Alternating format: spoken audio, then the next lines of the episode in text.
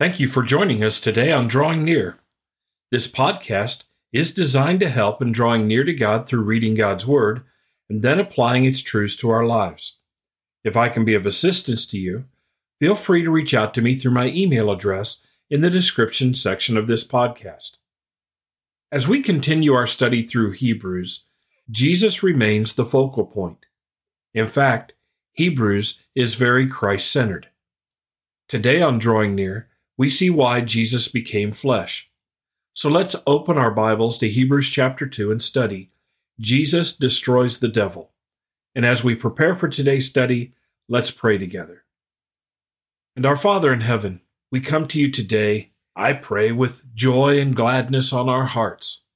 You have given us another day through your tender mercy, your loving kindness, and you bless us, Father, by your grace with more than we could ever deserve. Father, help us today to rejoice in our salvation, to know what it is to truly live by faith in you, free from worry and fear, but rather, Father, in faith, trusting in you and your providence and your sovereignty. Guide us today. Help us to speak kindly to those around us, to share the gospel boldly, and to live out our faith so that all the world may see that you are God and that Jesus Christ lives. Guide us in our study today. It's in Jesus' name that we pray. Amen. Let's begin our study by reading Hebrews chapter 2, beginning at verse 14. Inasmuch then as the children have partaken of flesh and blood, he himself likewise shared in the same, that through death he might destroy him who had the power of death, that is, the devil, and release those who through fear of death were all their lifetime subject to bondage. So far in Hebrews 2, we've been exploring the relationship between Jesus Christ and the people on the earth that he came to save. In verse 14, we, the people he came to save, are called the children. It says, Inasmuch then as the children have partaken of flesh and blood, that's us. We are flesh and blood.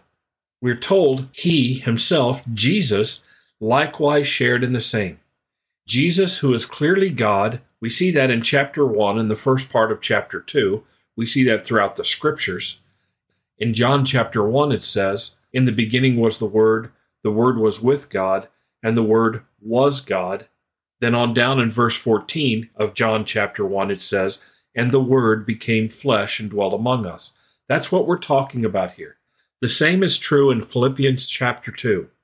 In Philippians chapter 2, we're told that Jesus humbled himself and became in the form of a man. That's what Jesus has done. He did that through the virgin birth. We can see that story in the Gospels. Jesus is a human being, but he's also God. And that's very, very difficult to comprehend. We mentioned before there is no one in all existence that is like Jesus Christ.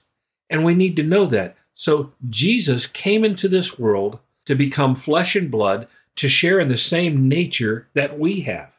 He did this, according to the latter part of verse 14, that through death he might destroy him who had the power of death, that is the devil. Jesus became flesh, Jesus became a human being, so that ultimately he might destroy the devil, the one who had the power of death. There are certain subjects that people just don't want to talk about. They're very divisive. Some Christians, I assume, believe that talking about these subjects makes them appear ignorant or gullible. One of those subjects is the devil. By and large, people in the world do not believe in a devil. Many don't believe in heaven. But to talk about the devil, to talk about hell, to talk about judgment or consequences to our sin, to talk about certain moral issues, the church is afraid to talk about them. I wasn't even certain if I wanted to mention the devil in the title of this podcast. That's how easily we can be touched by the stigma of these things. But we need to understand. I need to understand. The Bible clearly talks about the devil. That means God tells us about the devil. God's word is inspired by God. And therefore, what he says there is true. And we need not be ashamed. We need not to hold back from that. We need to be wise, but we also need to be bold.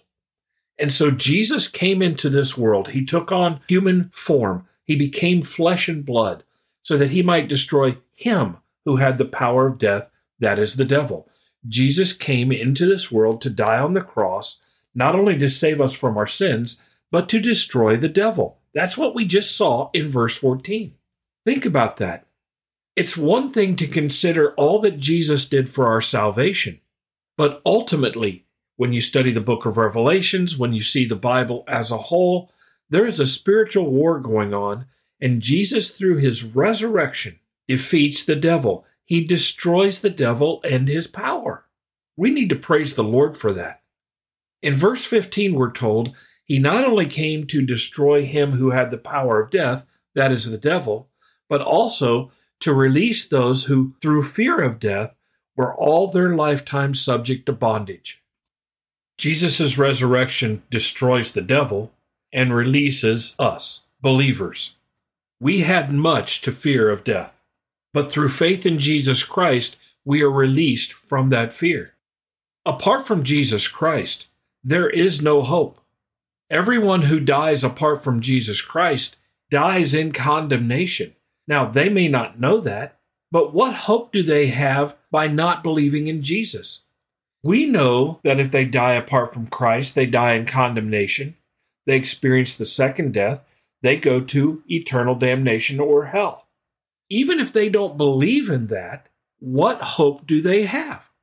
There is nothing for them. They're just going out into eternity, into oblivion, or into an unconscious state.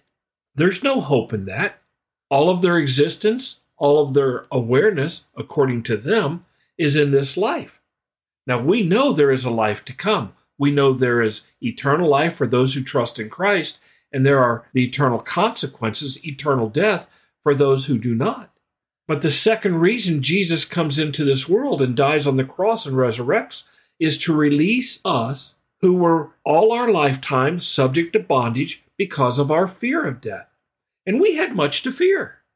We were bound by sin. We were bound by our fear. We were bound, and Jesus set us free. He had to come in the flesh to do that. He had to share in the nature that we have to do that. Later on in Hebrews, we're going to be told that he was tempted in all things to sin, and yet he did not sin. That he understands our temptation, he understands our suffering.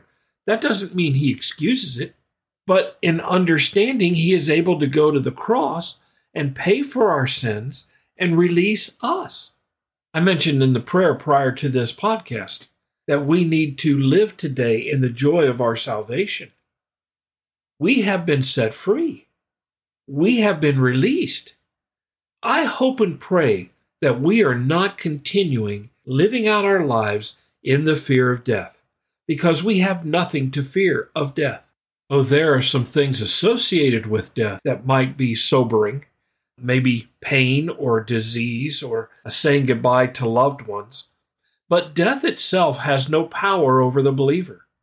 Death itself has nothing on us because Jesus has destroyed the one who had the power of death, the devil, and he has released us from our fear of death. We are no longer in bondage.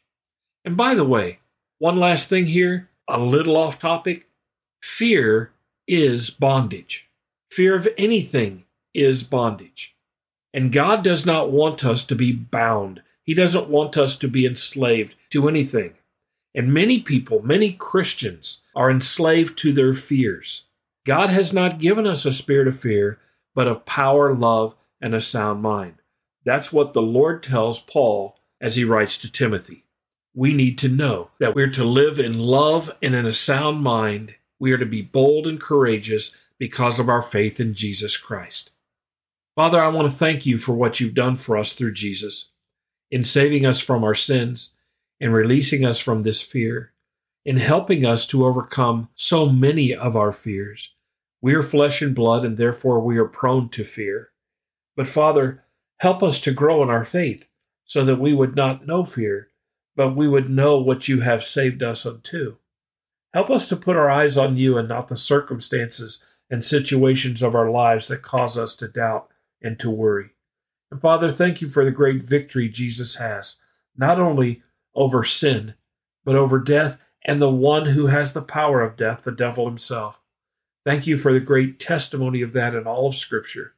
Now guide us in this day. Help us to be bold and courageous in Jesus Christ. We ask these things in His name. Amen. Thank you for studying with us today. You can subscribe to this podcast on Apple Podcasts, Google Podcasts, or Spotify. Drawing Near is a ministry of FBC Tipp City based on the truth that if we will draw near to God, He will draw near to us.